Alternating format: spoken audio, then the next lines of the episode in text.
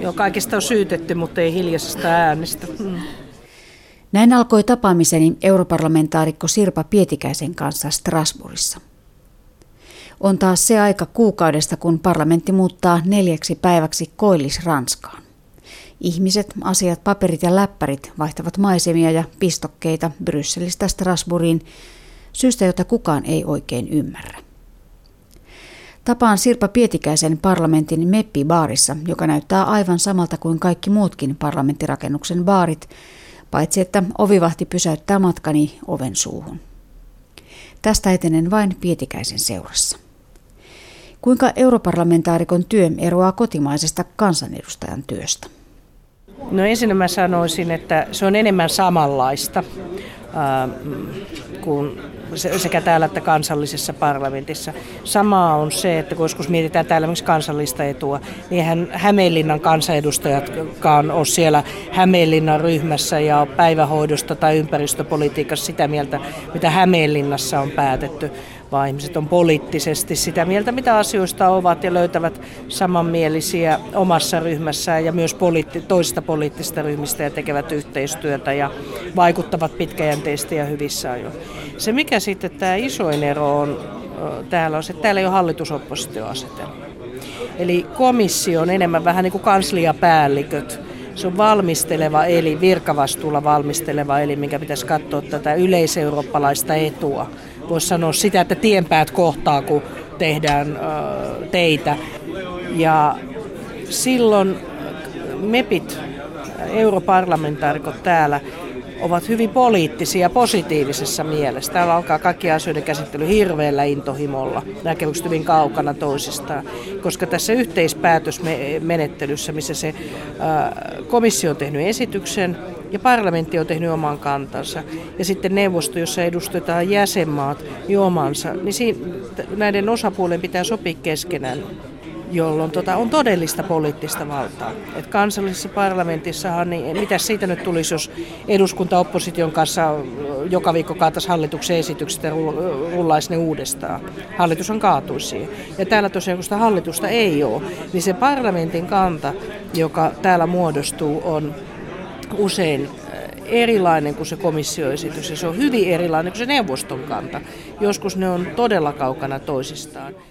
Entä miten europarlamentaarikon työn on kokenut Sampo Terho, joka tuli parlamenttiin Timo Soinin tilalle? Asioiden paljous on ehkä se kaikkein merkittävin. Näissä kymmenes kuukaudessa, mitkä olen tässä työssä nyt toiminut, niin voin liottelematta sanoa äänestäneeni valiokunnissa ja tuossa isossa suuressa salissa 4-5 tuhatta kertaa.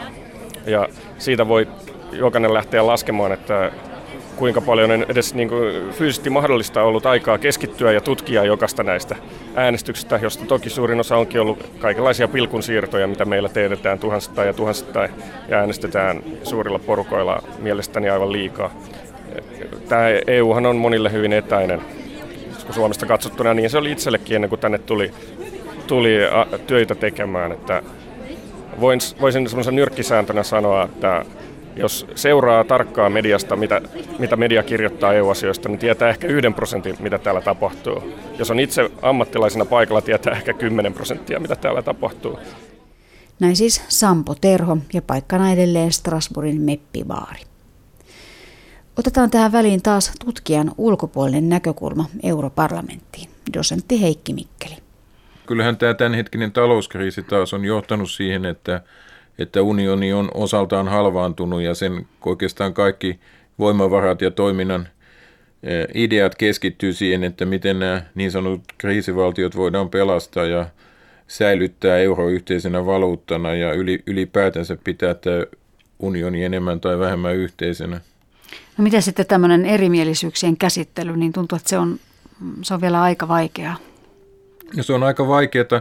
Mun mielestä se osin johtuu siitä, että, että meillä on vähän semmoinen virheellinen näkemys, että tässä olisi unionin laajenemisen eh, ja osin tämän päätöksentekojärjestelmän syvenemisen myötä luotu jonkinlainen yhteinen Eurooppa, jossa kaikki ajatteli samalla tavalla, mutta tosiasiassa taustalla on aika paljon kansallisia eri, erilaisuuksia – erilaisia tapoja toimia poliittisesti, erilaisia poliittisia järjestelmiä, erilaisia kulttuurisia konventioita. tapoja ja niin poispäin. Eli, eli se yhtenäisyys, mikä tämän Euroopan unionin sisällä on ollut, niin se on ehkä osin ollut kuitenkin näennäistä. Osin siihen kyllä liittyy myös semmoista yleistä epäluuloa toisia kohtaan, että ajatellaan, että että toiset olisi jotenkin laiskempia tai kyllä ne siellä Etelä-Euroopassa aina, aina huijaa enemmän kuin me täällä rehellisessä Pohjolassa tai jotain tämmöistä, joka nyt ehkä osin on ihmisten epäluuloisuutta, joka ei oikein perustu mihinkään. Mutta uskotko sä, Heikki Mikkeli, että se jotenkin muuksi muuttuu? Että... No vaikeasti on nähdä, eli, eli kyllä mun, on, kyllä mun niin tietynlainen usko, jos se säätelyjärjestelmä viedään kovin pitkälle ihmisten elämään, niin kyllä mun on vaikea, vaikea uskoa, että Euroopassa koskaan niitä peltoaloja tullaan ihan tasaisesti mittaamaan joka puolella ja, ja, ja kaikki suhtautus näihin säädöksiin yhtä, yhtä tarkasti kuin joissain maissa tehdään. Mutta mitä semmoisesta unionista tulisi, jossa kaikki soolo olisivat vähän omien, omien mitta, mittojensa mukaisesti? No aika vähänhän siitä tulee ja, ja ehkä nyt ollaan niin näkemässä, että, että se on aika hankalaa ylläpitää tämmöistä järjestelmää. Mun mielestä kun puhutaan tästä talouskriisistä, että se olisi nimenomaan talouden kriisi, kyllä se mun mielestä on aika pitkälle kulttuurin kriisi, eli juuri näistä erilaisista kulttuurisista malleista ja, ja tavoista ja tottumuksista – pitäisi puhua paljon enemmän ja jotenkin saada ajatellu, ajatelluksi sen tyyppistä mallia, jossa, jossa vietäisiin eteenpäin tämmöistä yhteistä eurooppalaisuutta siinä mielessä, että osattaisiin juuri näitä kipupisteitäkin nostaa esille ja osattaisiin puhua asioista niin ne oikealla nimillä, eikä, eikä niin kuin vähän tällä hetkellä tuntuu, niin lakasta niitä ikäviä asioita sinne maton alla. Niin ajateltiinko silloin uh, 90-luvun lopulla vuosituhannen vaihteessa, että itse asiassa nämä erimielisyydet tulee koko ajan vähentymään.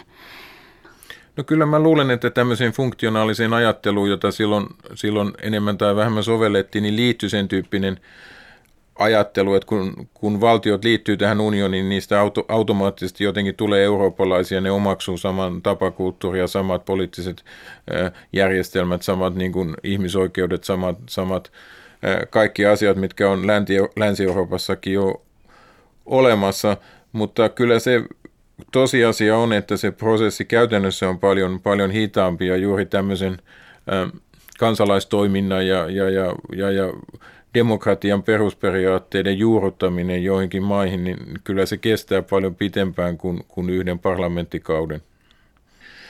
Mutta mun mielestä ennen kaikkea pitäisi, pitäisi nähdä se, että, että jos me puhutaan yhteistä Euroopasta, niin, niin ihmisellä täytyy olla jonkinlainen usko ja näkemys ja ennen kaikkea halu ja tahtotila luoda sitä yhteistä Eurooppaa. Ja se, mikä mun mielestä tällä hetkellä on aika ongelmallista, on se, että helpo, helposti vedotaan tämmöiseen yhteiseen eurooppalaisuuteen, mutta käytännössä kuitenkin kaikki valtiot sitten toimii nimenomaan oman edun nimissä sen yhteisen Euroopan sisällä. Ja niin kauan kuin tähän asiaan ei saada mitään muutosta aikaiseksi, niin, niin kyllä sen yhteisyyden rakentaminen tulee olemaan todella kivinen tie.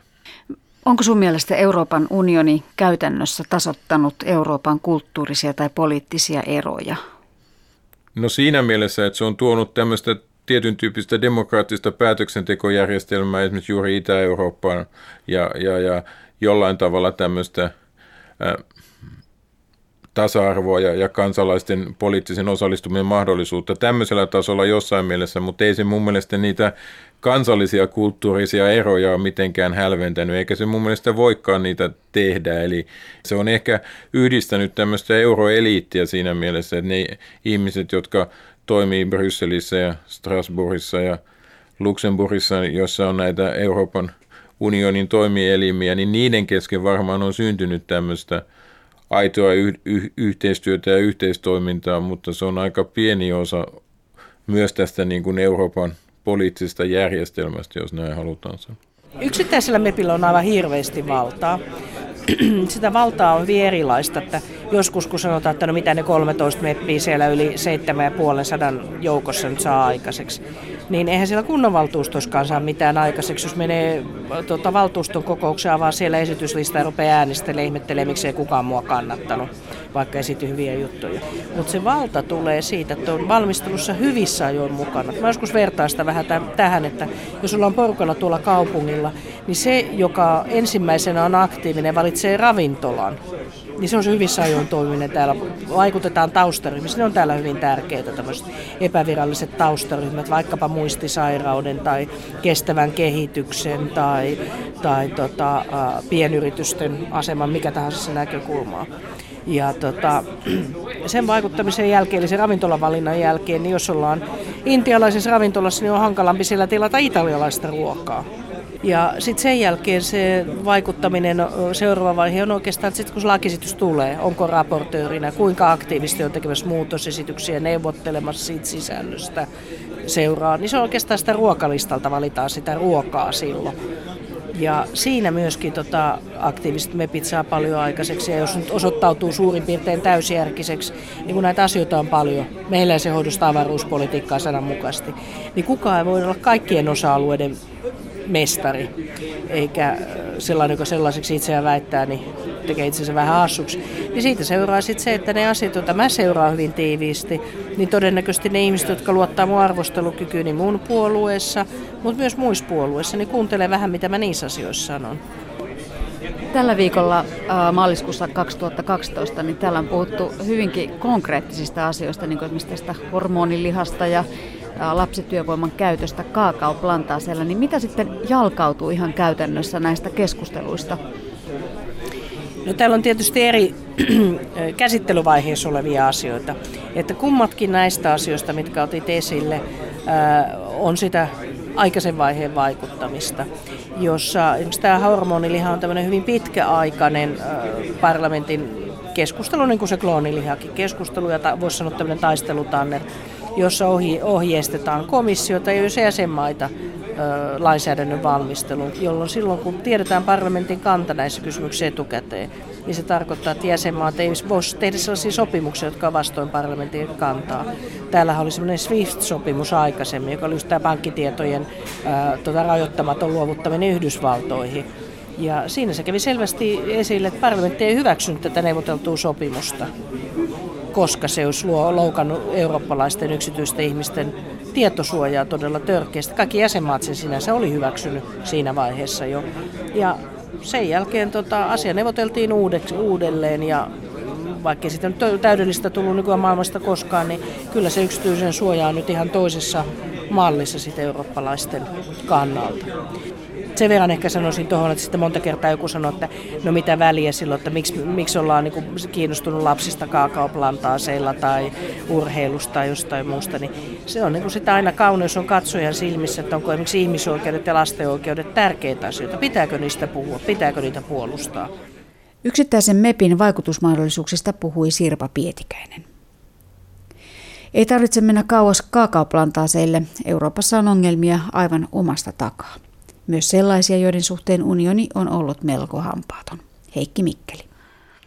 On se totta myös, että mun on vaikea ymmärtää, että Italian mafia, joka on suurin taloudellinen toimija Italiassa, jonka vuosiliikevaihto on, on miltei 100 miljardia euroa, niin meillä voi olla täysin virallisen talouselämän ulkopuolella tämän kaltaisia organisaatioita, joiden, joiden annetaan olla ja elää, mutta – Kysymys on yksinkertaisesti siitä, että ne on niin mahtavia, vaikutusvaltaisia niillä on lonkeroita niin syvällä sillä italialaisessa yhteiskunnassa, että niiden eh, kitkeminen on, on erittäin hankalaa. Ja sitten siinä on vielä myös nämä henkilökohtaiset kysymykset, eli jos lähtee mafia vastustamaan, niin aika pian pääsee usein hengestään. Eli, eli kyllä nämä on erittäin vaikeita asioita, mutta, mutta tietyllä tavalla kyllä se jotain Euroopasta osoittaa, että – että meillä on, niin, on olemassa tässä mielessä siellä myös niin kuin useita talousjärjestelmiä, että meillä on tämä virallinen talous ja sitten meillä on erilaisten rikollisjärjestöjen ylläpitämä talous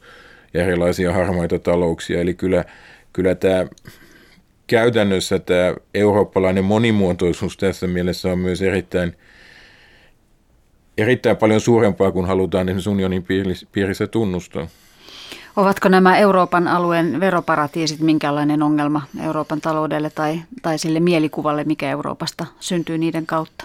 No en tiedä, mutta jos ajatellaan esimerkiksi Kreikan kriisiä, että siellä satoja ellei miljardia, todennäköisesti miljardia euroja on siirretty Kreikasta Sveitsin pankkitileille, jossa, jossa ne ei millään tavalla hyödytä Kreikan kansantaloutta.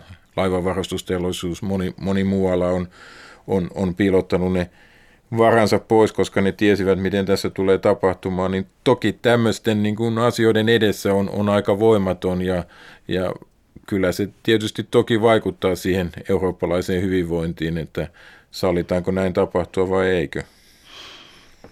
Tämmöistä tavallista palkansaajaa eivät paljon äh, veroparatiisit heilauta suuntaan eikä toiseen, mutta silti kovin montaa ihmistä Suomessa Euroopan unioni ärsyttää kovin. Mikä siinä ärsyttää? No mä luulen, että se on tietyllä tavalla tämä vieraus ja niiden asioiden tuntemattomuus ja juuri se etäisyys. Eli tavallaan se on asia, johon ei oikein saa otetta toisin kuin esimerkiksi oma kunnanvaltuusto tai sitten vaikka eduskunta, jotka kuitenkin on jossain mielessä ymmärrettäviä asioita.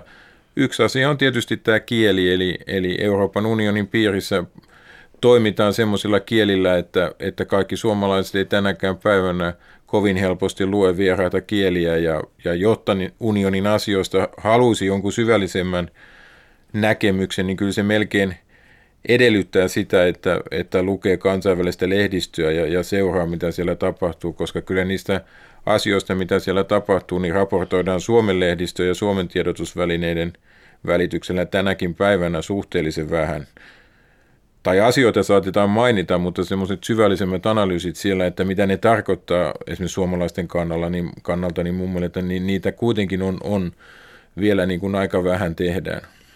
Ja se, mitä kirjoitetaan, liittyy yleensä talouteen. Se liittyy talouteen tai kaikki asiat nähdään taloudellisena kysymyksenä, jota ne ei välttämättä suinkaan ole. Eli juuri tämä ajatus siitä, että talouskysymysten ta- takana on myös kulttuurisia eroja. Eli pitäisi niin kuin mennä niiden asioiden taakse ja, ja pohtia sillä tavalla, että, että, että vaikka kysymys on jostain vakausjärjestelmästä ja muusta, niin sen takana on juuri kysymys yhteiskuuluvuudesta, identiteetistä, keiden kanssa tässä tehdään yhteistoimintaa ja millä ehdoilla. Ja näihin asioihin pitäisi päästä paljon syvemmälle sisään.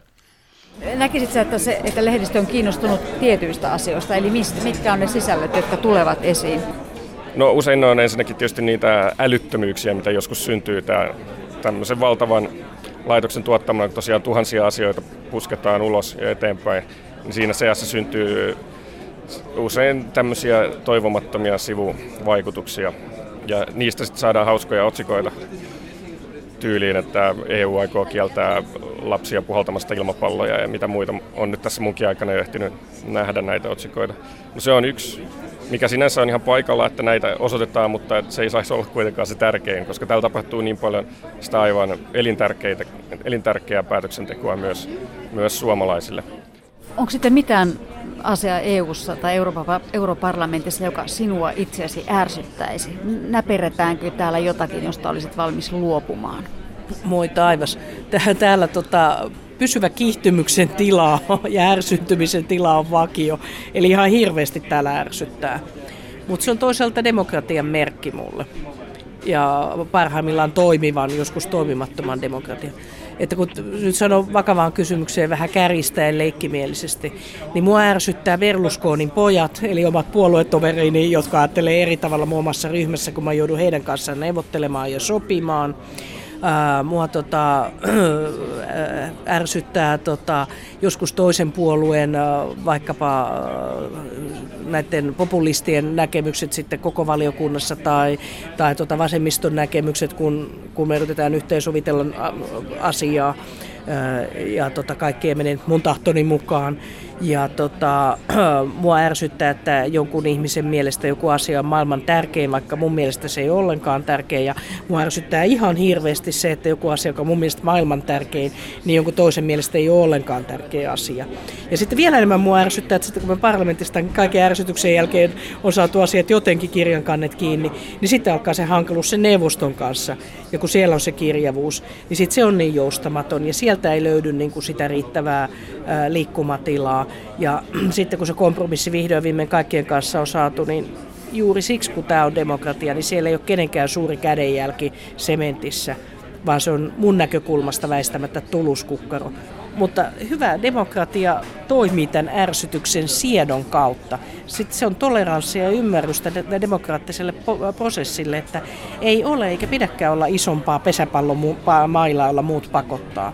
Vaan mun on niin kuin tuota, toimittava siellä epämukavuusalueella, ymmärrettävä eri tavalla toimivia ja ajattelevia ihmisiä, joilla on erilaisia preferenssejä ja erilaisia tapoja toimia.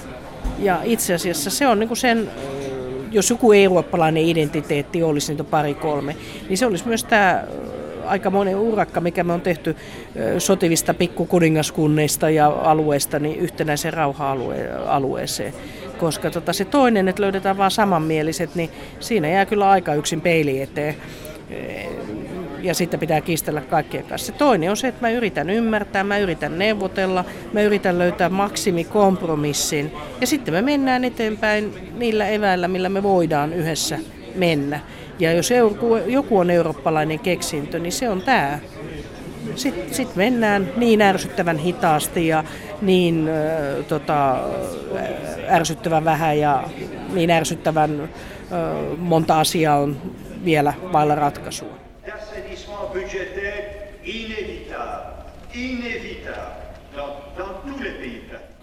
Kutsusitko sä itseäsi äh, EU-kriittiseksi?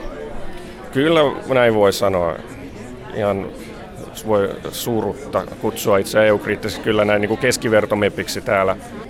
Keskeisin sanoma kansalaisille minulta täältä päästä onkin se, että olet sitten puolesta tai vastaan, niin käy äänestämässä eurovaaleissa. Se on äärimmäisen tärkeä, vaikuttaa, tärkeä kanava vaikuttaa EUn toimintaan ja oikeastaan kansalaiselle se melkein ainoa. Miten sä ää, käytännössä tätä EU-kriittisyyttä sitten toteutat parlamentin sisällä?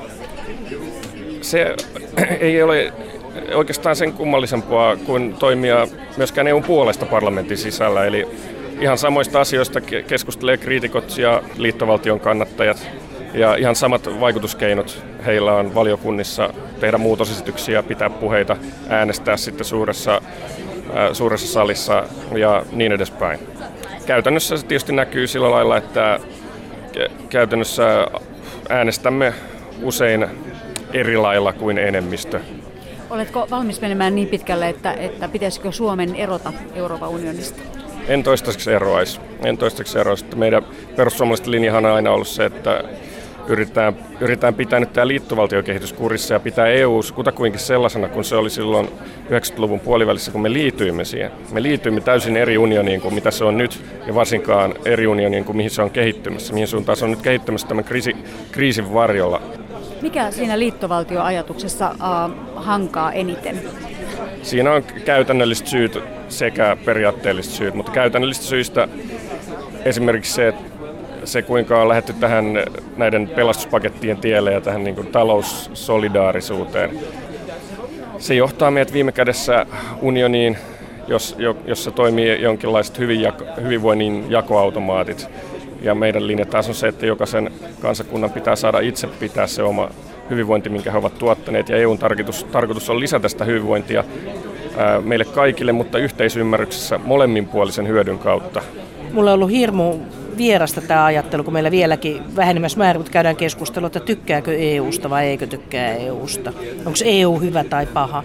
Se on vähän kuin sanoa, että tykkääkö eduskunnasta vai eikö tykkää eduskunnasta. Onko eduskunta hyvä tai paha. Euroopan unionin yhteinen päätöksentekopaikka, ihan samalla tavalla kuin eduskuntakin.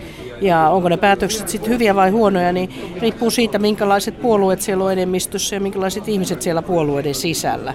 Ja silloin mun mielestä niin kuin tota, sen sijaan, että on EU-tykkäämisestä kyse, niin kyse on siitä, että mitä mieltä on kaikesta siitä asiakirjosta, jota täällä käsitellään. Semmoinen EU-brändiajattelu lähtee just siitä, että olisi olemassa joku yksi yhteinen kuva EUsta. Ja aina silloin, kun me yritetään sitä, on ilmapalloja ja hymnejä ja viukkoja ja Eurooppa-päivää, niin siitä tulee ehkä pikkusen vähän just semmoista teennäistä, sitä eduskunnan raka- rakastamista. Ja tota, mulle ehkä sitten se enemmän se EU-brändi tai identiteetti, niin se olisi ehkä sitten tällainen tappeleva Serrano-perhe. Eli erilaisia intohimoja, mielipiteitä, puhutaan reippaasti keskenään ja jokainen vetää vähän eri suuntaan, mutta tiukan paikan tulle, niin ollaan kuitenkin yhtä perhettä ja tiedetään, että yhdessä me selvitään tästä ja jos jokainen lähtee eri suuntaan, niin kaikilla menee huonommin. Se olisi ehkä sitten se tämmöinen EU-brändi, paljon maanläheisempi ja enemmän kädet savessa ja ja tota erilaisuutta kunnioittava ja sitä kritiikkiä sisällään pitävä. Miten paljon sitten tämmöiset kansalliset intressit, jotka vetää eri suuntiin, niin haittaako ne sitten käytännössä tätä työskentelyä EU:ssa? Ei ne haittaa sen enempää kuin kuntaintressit haittaa eduskunnassakaan kyllähän siellä helsinkiläiset on tiettyä mieltä, että pitäisi saada vähän enemmän noita valtion rahoja esimerkiksi metron rakentamiseen. Ja kun kysyt Lapin kansanedustajilta, niin ne on sitä mieltä, että ei käs, että kun meillä on huonommat olosuhteet täällä, niin päinvastoin kuntien valtionosuuksia osuuksia pitäisi tasoittaa niin, että me saataisiin enemmän niin tavallaan se, mistä me ollaan, niin heijastuu meidän mielipiteisiin jonkun verran. Mutta aivan niin kuin se kansanedustajakaan, niin jos se on hyvä kansanedustaja, niin ei se vaan niin kuin kato siitä, että mikä meistä Hämeenlinnassa on kiva ja vedenpaisumus muualla. Suomessa on viime eduskuntavaalien jälkeen puhuttu tästä tiettyjen piirien halusta eristäytyä. Onko tämä pelkästään suomalainen piirre vai onko tällaista samanlaista ympäri Eurooppaa? No kyllä, sitä on nähtävissä muillakin reuna-alueilla ainakin, että jos ajatellaan Britanniaa, niin kyllähän siellä on aina ollut vähän kaksijakoinen suuttautuminen Euroopan integraatio ja, ja Euroopan unioniin, eli juuri tämä, tämän tyyppinen tietynlainen mukanaolo, mutta sitten toisaalta kaikista, kaikista, kuten eurosta tai, tai monista näistä asioista päätettäessä, niin on haluttu korostaa tätä omaa kansallista erityisyyttä, eli, eli kyllä se on vähän semmoinen kaksijakoinen ja ehkä vähän – paradoksaalinenkin suhde, joka, joka tietyllä mailla on tähän unioniin. Onko se nimenomaan näiden reuna-alueiden ongelma, että tää, täällä laidoilla on vaikeampi integroitua kuin sit siellä Frankfurtin kentän läheisyydessä? No kyllä jossain mielessä mun mielestä, koska nämä keskisen Euroopan alueet, siellä on kuitenkin tehty tätä yhteistoimintaa pitkään, niin välimatkat on lyhyitä, ihmiset on tekemistä toisensa kanssa, ja nyt kun nämä valtiolliset rajat on kuitenkin jossain mielessä menettäneen merkitystä, liikkuminen on helppoa, niin, niin kyllä siellä se jonkin tyyppinen eh, luontainen käytännön päivänkohtainen yhteistoiminta on, on toisenlaista. Eli kyllä mä luulen, että, että siinä myös nämä etäisyydet merkkaa jonkinlaista roolia. Jos mainitsit Britannian, minkä vuoksi Britannia on aina ollut niin selkeän kiinnostuneempi kaikista merten takaisista alueista kuin tästä kanalin toisella puolella avautuvasta Euroopasta. Kyllä Britannian kohdalla kuitenkin tämä kolonialistinen ja imperialistinen perintö on niin, niin merkittävä, eli juuri tämä brittiläisen kansanyhteisön luominen ja, ja, ja näinen siirtomainen tausta, joka näkyy tässä britannialaisessa kulttuurissa tänäkin päivänä hyvin, hyvin paljon, eli Eli kyllä heillä, heillä on aina ollut se ö, globaalimpi visio ja tämä Eurooppa ei kuitenkaan sillä tavalla näyttäytynyt heille aina niin keskeisenä alueena. Myöskään sen takia, että täällä ei puhuta englannin kieltä toisin kuin monissa näissä Britannian entisissä alusmaissa. On muistettava, että Kanada ja Australia tänä päivänä niillä on yhä Britannian kuningatar on niiden muodollinen hallitsija, eli on olemassa tämmöinen globaali kansainyhteisö jossain mielessä, vaikkei sitä enää brittiläiseksi kansanyhteisöksi kutsuisikaan, niin, niin kyllä se näyttäytyy heidän niin kuin perspektiivinsä maailmaan on yksinkertaisesti toisenlainen. Ketkä sun mielestä ovat olleet Euroopan unionin voimakkaimmat kriitikot nyt viimeaikaisista poliitikoista? Margaret Thatcher oli varmasti yksi heistä, keitä muita? No David Cameronhan on tietysti nykyinen Britannian pääministeri on myös – esittänyt tämmöistä aika varauksellista suhtautumista ja, ja, ja, ja ollut kiitollinen siitä, että Britannia ei koskaan liittynyt euroon ja näin poispäin. No Suomessa tietysti kaikki tuntee Timo Soinin ja, ja kyllä näitä vastaavia, Jörg Haider oli, oli Itävallassa tämmöinen äh, aika tiukka äh, oikeistopolitiikko, joka, joka myös niin kuin, varsinkin näissä maahanmuuttokysymyksissä oli, oli hyvin kriittinen. Kyllä niitä on jokaisessa Euroopan maassa omat, omat äh, poliitikkonsa, jotka ei, ei kannata tätä pitemmälle menevää integraatiota. Tämmöinen populistinen äh, politiikka, niin kuin sitä joskus kutsutaan kansaa kosiskeleva tavallaan ja sieltä nouseva, niin niiden piirissä kaikissa maissa usein on ollut, ja se on pikemminkin tämmöinen ääri, äärioikeistolainen ilmiö, ehkä jossain mielessä tämmöinen jonkinlainen impivaaralaisuus, puhutaan sitten mistä, mistä maasta hyvänsä, mutta mutta tietysti mun mielestä on ihan rehellisesti sanottava, että, että kyllähän Timo Soinilla on monta niin näkemystä koskien esimerkiksi tätä Kreikkaa, niin hän on ollut monessa asiassa ihan oikeassa. Seuraava kysymys on oikeastaan pyyntö, eli kehu EUta. Kiusallinen pyyntö minulle, mutta kyllä varmaan jotain hyvää keksitään. EU on onnistunut edistämään rauhaa Euroopassa useiden vuosikymmenien ajan. Todennäköisesti onnistunut ja tämän kriisin jälkeen varmaan onnistuu myös edistämään kauppaa ja hyvinvointia. Se on lisännyt liikkuvuutta, ihmisten, ihan tavallistenkin ihmisten mahdollisuutta, mahdollisuuksia kulkea, kulkea Euroopassa ja muuttaa maasta toiseen. Myöskään ihan turistiin käydä esimerkiksi euron myötä, helpottu turistimatkailu.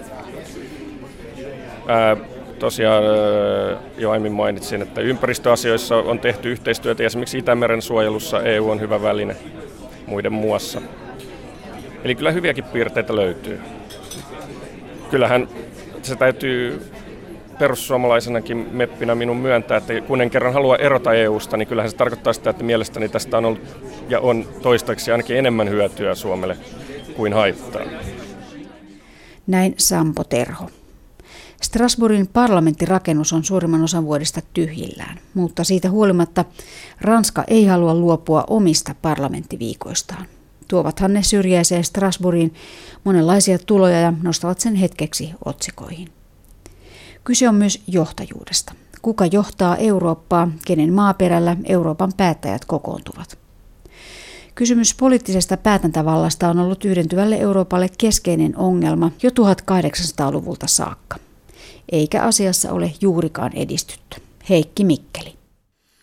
Joo, kyllä. Tämähän on tietysti peruskysymys, että pitäisikö Euroopasta tehdä tämmöinen liittovaltio, jolla, jolla Yhdysvaltojen mallin mukaisesti, mikä olisi tavallaan yksi valtio, jossa oli sitten näitä osavaltioita tai jäsenvaltioita, millä nimellä niitä kutsutaankin, mutta, mutta se on yksi linja, tämmöinen federalistinen linja, niin kuin sitä joskus kutsutaan, tai sitten toisaalta on tämmöinen ähm, erillisten kansallisvaltioiden väljempi valtioliitto, joka ei ole, ei ole y, y, y, yhdenmukainen valtio, vaan joka, joka perustuu näiden erila, erillisten suvereenien valtioiden yhteistoiminnalle, jossa nämä valtiot on säilyttänyt hyvin pitkälle tämän oman itsemääräämisoikeutensa.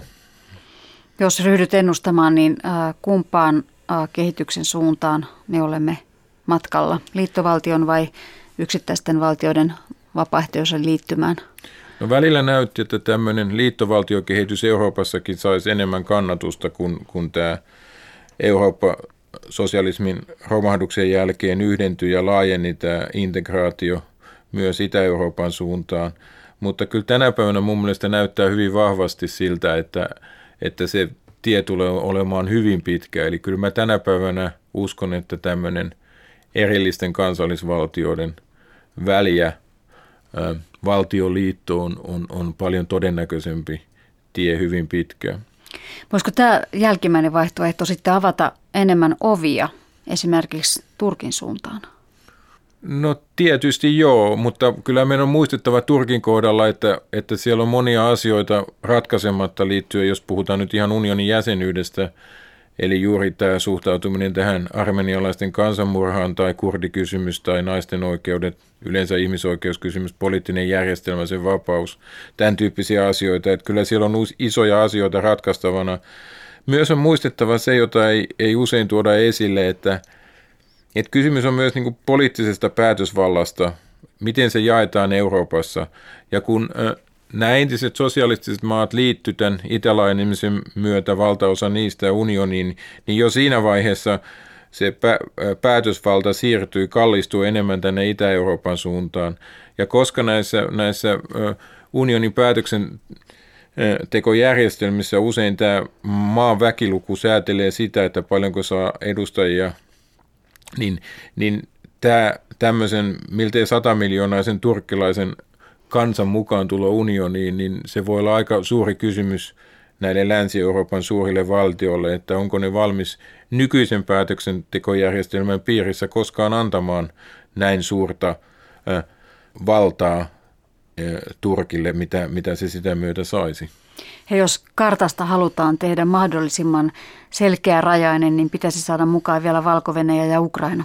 Kyllä, ja se edelleen, edelleen nostaa tätä, tätä kynnystä, koska, koska siellä on erittäin suuret väkimäärät. Eli juuri se, että henkilökohtaisesti en usko, että Länsi-Eurooppa tulee kovin herkästi luovuttamaan tätä poliittista valtaa niin paljon niin pitkällä Itä-Euroopassa oleville valtioille.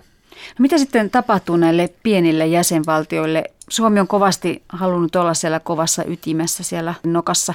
No kyllä se aika vaikeaa on tämän kaltaisille maille, että ainoa tie mun mielestä on näiden eri kysymyksissä tämmöisten valtioiden koalitiot, yhteistoiminta, hakea muita tueksi eri asioissa ja se on se tapa, jolla voi vaikuttaa. Että kyllä mun mielestä se on ihan selvää, että, että kyllä Suomen vaikutusmahdollisuudet verrattuna vaikkapa sitten – Ranskaan, Saksaan tai vaikka Puolaankin, niin on, on unionissa huomattavasti pienemmät, eikä se ääni ole, ole missään mielessä yhtä kuuluva. Eilisessä Guardian-lehdessä oli mm, sattumoisin juttu skandinaavisen ruoan marssista Britannian ruokalistoille. Siinä lueteltiin ruokia Tanskasta, Norjasta ja Ruotsista, mutta ei sanaakaan Suomesta. Suomi tuntuu usein unohtuvan, jopa kun kyse on Skandinaviasta. Kuinka suuri tämmöinen näköharha meillä on omasta merkityksestämme?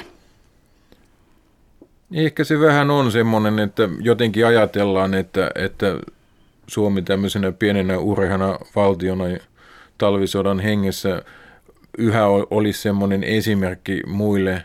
Ja joissain asioissa varmaan näin onkin, ja täällä tehdään paljon hien, hienoa työtä esimerkiksi teknologian kehityksen osalta on tehty, kukaan ei voi sitä kiistää. Mutta, mutta se, että, että tämmöisissä poliittisissa asioissa, että me todella saavutettaisiin semmoinen universaali asema, niin se on aika, aika – aika hankala ymmärtää, että, että mistä semmoinen harhaluulo jotenkin on, on, on tullut, että, että, että Suomi olisi jossain mielessä eurooppalainen suurvalta. Toki niin kuin yksittäisessä kysymyksessä voi antaa oman painoarvonsa ja, ja, ja oman lisänsä, mutta ei, ei Suomi siinä mielessä ole keskeinen valtio.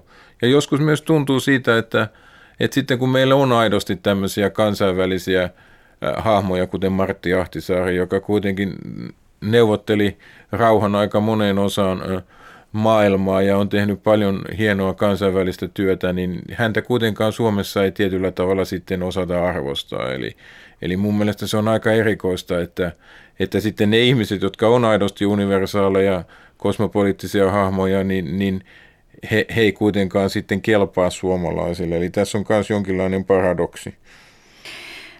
Sä oot kirjoittanut vuonna 1999, eli vuosi ennen vuosituhannen vaihdetta, että yhä vähemmän puhutaan siitä Euroopasta, jota kohti ollaan menossa, ja yhä enemmän niistä välineistä, joilla sinne mennään. Onko Heikki Mikkeli tulevaisuuden Eurooppa yhtään selkiytynyt tästä? No ei mun mielestä kyllä valitettavasti, eli kyllä tänäkin päivänä aika paljon – ratkotaan niitä eteen tulevia päivänpoliittisia ongelmia ja puhutaan e-, erilaisista vakautusrahastoista ja, ja menetelmistä, millä, millä talous saataisiin kuntoon ja niin poispäin. Ja aika vähän semmoisista suurista ää, unelmista, tavoitteista, ideologioista, ylipäätänsä siihen, että mi, mitä tästä Euroopasta me haluamme. Eli kyllä mä näkisin, että tämmöinen laajassa mielessä ideologinen aatteinen keskustelu Euroopan tulevaisuudesta voisi olla hyvinkin tarpeen. Mitä kohti me olemme menossa? Niin, mä, se on hyvin hankala sanoa. Yksi asia, mitä tänä päivänä yritetään tehdä, vaikkei siitä ehkä niin paljon puhuta, niin, niin mun mielestä se kehitys Euroopassa on kuitenkin kääntynyt siihen suuntaan, että, että Eurooppa jossain mielessä pyrkii eristymään muusta maailmasta. Siinä mielessä, että – että kun on nähty tämä rajavalvonta esimerkiksi ihan konkreettisesti ongelmana, niin pyritään rakentamaan yhä uusia aitoja, yhä uusia tarkastuspisteitä, yhä uudella monella tavalla estämään muiden maanosien ihmisten tuloa tänne Eurooppaan, rajoittamaan ihmisten muuttamista tänne, joka tietyllä tavalla on, on ymmärrettävä linja, mutta mut mun mielestä se, se on tämmöinen patoamispolitiikka on täysin – riittämätöntä tai se ei tule koskaan onnistumaan. Niin korkeita aitoja ei Euroopan rajoille voida rakentaa, että, että täällä voitaisiin niiden sisällä keskenämme rauhassa elää, vaan aina tänne tulee väkisinkin ja tulevaisuudessa yhä enemmän ihmisiä. Siitä ei pääse mihinkään. Eli silloin se pitäisi se keskustelu ja ne tavoitteet siirtää seuraavaan asteeseen ja miettiä sitä, että, että mitä me tehdään näillä ihmisillä, mitä niin kuin tulevaisuuden mahdollisuuksia ja odotuksia niillä on, miten me voitaisiin kehittää näitä eurooppalaisia yhteiskuntia sillä tavalla, että, että niille muilla – muuta tuleville ihmisille olisi jollain tavalla niin kuin mahdollista elää täällä inhimillisissä oloissa. Eli, eli jotenkin tämä tämmöinen äh, hyvin kapea tämmöinen niin kuin padon reikien tukkiminen sormella, niin se mun mielestä leimaa tätä eurooppalaista keskustelua tällä hetkellä hyvin, hyvin monella alalla ja sehän on pitkällä tähtäimellä kuitenkin aivan, aivan kestämätön tapa ajatella. Löysin vielä toisenkin sitaatin, josta saat vastata näin vuosikymmenen takaa. Sanoit näinkin radikaalisti, että mm, samoin, samoihin aikoihin kuin tuo edellinen sitaatti, että, että EU on valtioiden välinen rahanjakoautomaatti ja uuden vuosituhannen pajatso. Ennakoitko tällaista rahoituskriisiä, eli ovatko nämä luonnehdinnat tulleet tosiksi nyt 2000-luvulla? No jossain mielessä kyllä yhä mielestäni siinä on vissi perä, eli, eli kyllä unionia käytetään ja näitä mekanismia myös tämmöisenä niin kuin rahajaollisena mekanismina näiden eri jäsenvaltioiden välillä ja, ja, ja kyllä monet valtiot toivovat olevansa mieluummin nettosaajia kuin nettomaksajia, eli kyllä tämmöinen ä, ä, taloudellinen ä, edun saaminen on yksi, yksi yksi toive, mikä ihmisillä siellä unionin piirissä näillä valtioilla on. Mutta, mutta se, että äh, kuinka pitkälle tämmöinen politiikka sitten voi johtaa, ja nyt ehkä ollaan tämän nykyisen rahoituskriisin myötä tultu siihen pisteeseen, jolloin, jolloin tämä tie on ehkä jossain mielessä käyty loppuun, eli on, on pakko miettiä, että, että voisiko tätä eurooppalaista yhteistoimintaa viedä pitemmälle kuin se, että mietittäisiin unionin budjetissa sitä, että miten nämä rahat näiden jäsenvaltioiden kesken jaetaan. Onko Heikki Mikkeli sun muistissa tilanne, jossa Euroopan yhteisöstä olisi erottu? No ei varsinaisesti valtiota. Grönlanti muistaakseni erosi silloin, kun, kun se ei ole, sehän on tanskanalainen – alue, mutta joka, joka ei päässyt yhteis, yksimielisyyteen näistä jostain kalastuskysymyksistä, niin muistaakseni oli niin, että Grönlanti erosi tämmöisenä itsehallinnollisena alueena. Sinänsä unionista eroaminen, mä nyt en näkisi sitä Euroopan valtioille minä, minä kovin ruusuisena tienä kuitenkaan, eli, eli se tuskin niitä ongelmia sinänsä mihinkään ratkeaa, mitkä, mi, heillä mahdollisesti näillä valtioilla on jostain syystä, mutta, mutta voi olla, että se jonain päivänä tulee kysymykseen, että, että, että tämä unioni hajoaa kokonaisuudessa. Niin miksi se olisi sen pysyvämpi kuin mikään aikaisempakaan niin, yritys? Tätä mä oon, mm. mä oon myös niin kuin monelle sanonut tuolla yliopistokursseilla, niin että meidän on osattava ajatella, että tämä on vain niin yksi vaihe historiaa muiden joukossa, eikä, eikä tästä mikään tästä unionista tee sen ikuisempaa kuin vastaavista aikaisemmistakaan yrityksistä. Eli, eli kyllä hyvin voidaan nähdä, se voi tapahtua jonkun luonnonkatastrofin ja sen taloudellisten seurausten takia. Se voi tapahtua jostain ihan muista syistä. Jokuhan juuri esittänyt, että jos Tokiossa tapahtuisi maanjärjestys ja japanilaiset vetäisi markkinoilta kaikki pääomansa pois, niin se, se aiheuttaisi jo maailmantalouden käytännössä niin kuin romahtamisen. Eli, eli tämän tyyppisiä asioita, kun taloudellinen valta kuitenkin on siirtynyt Aasiaan aika pitkälti, niin, niin, niin voi tulla tilanteita, jossa, jossa me muodostutaan niin kuin globaalissa mielessä jonkinlaiseksi reuna-alueeksi silloin katsotaan, että niiden kansallisten etujen turvaamiseksi siinä, siinä kiristyvässä markkinatilanteessa niin, niin unionin ylläpitäminen ei ole enää mielekästä. Puheeseen, jossa käsitellään useampia aiheita, on vaikea löytää punaista lankaa. Ja sen vuoksi siirtyminen asiasta toiseen saattaa olla hyvin äkillinen ja odottamaton. Niin on tässäkin puheessa.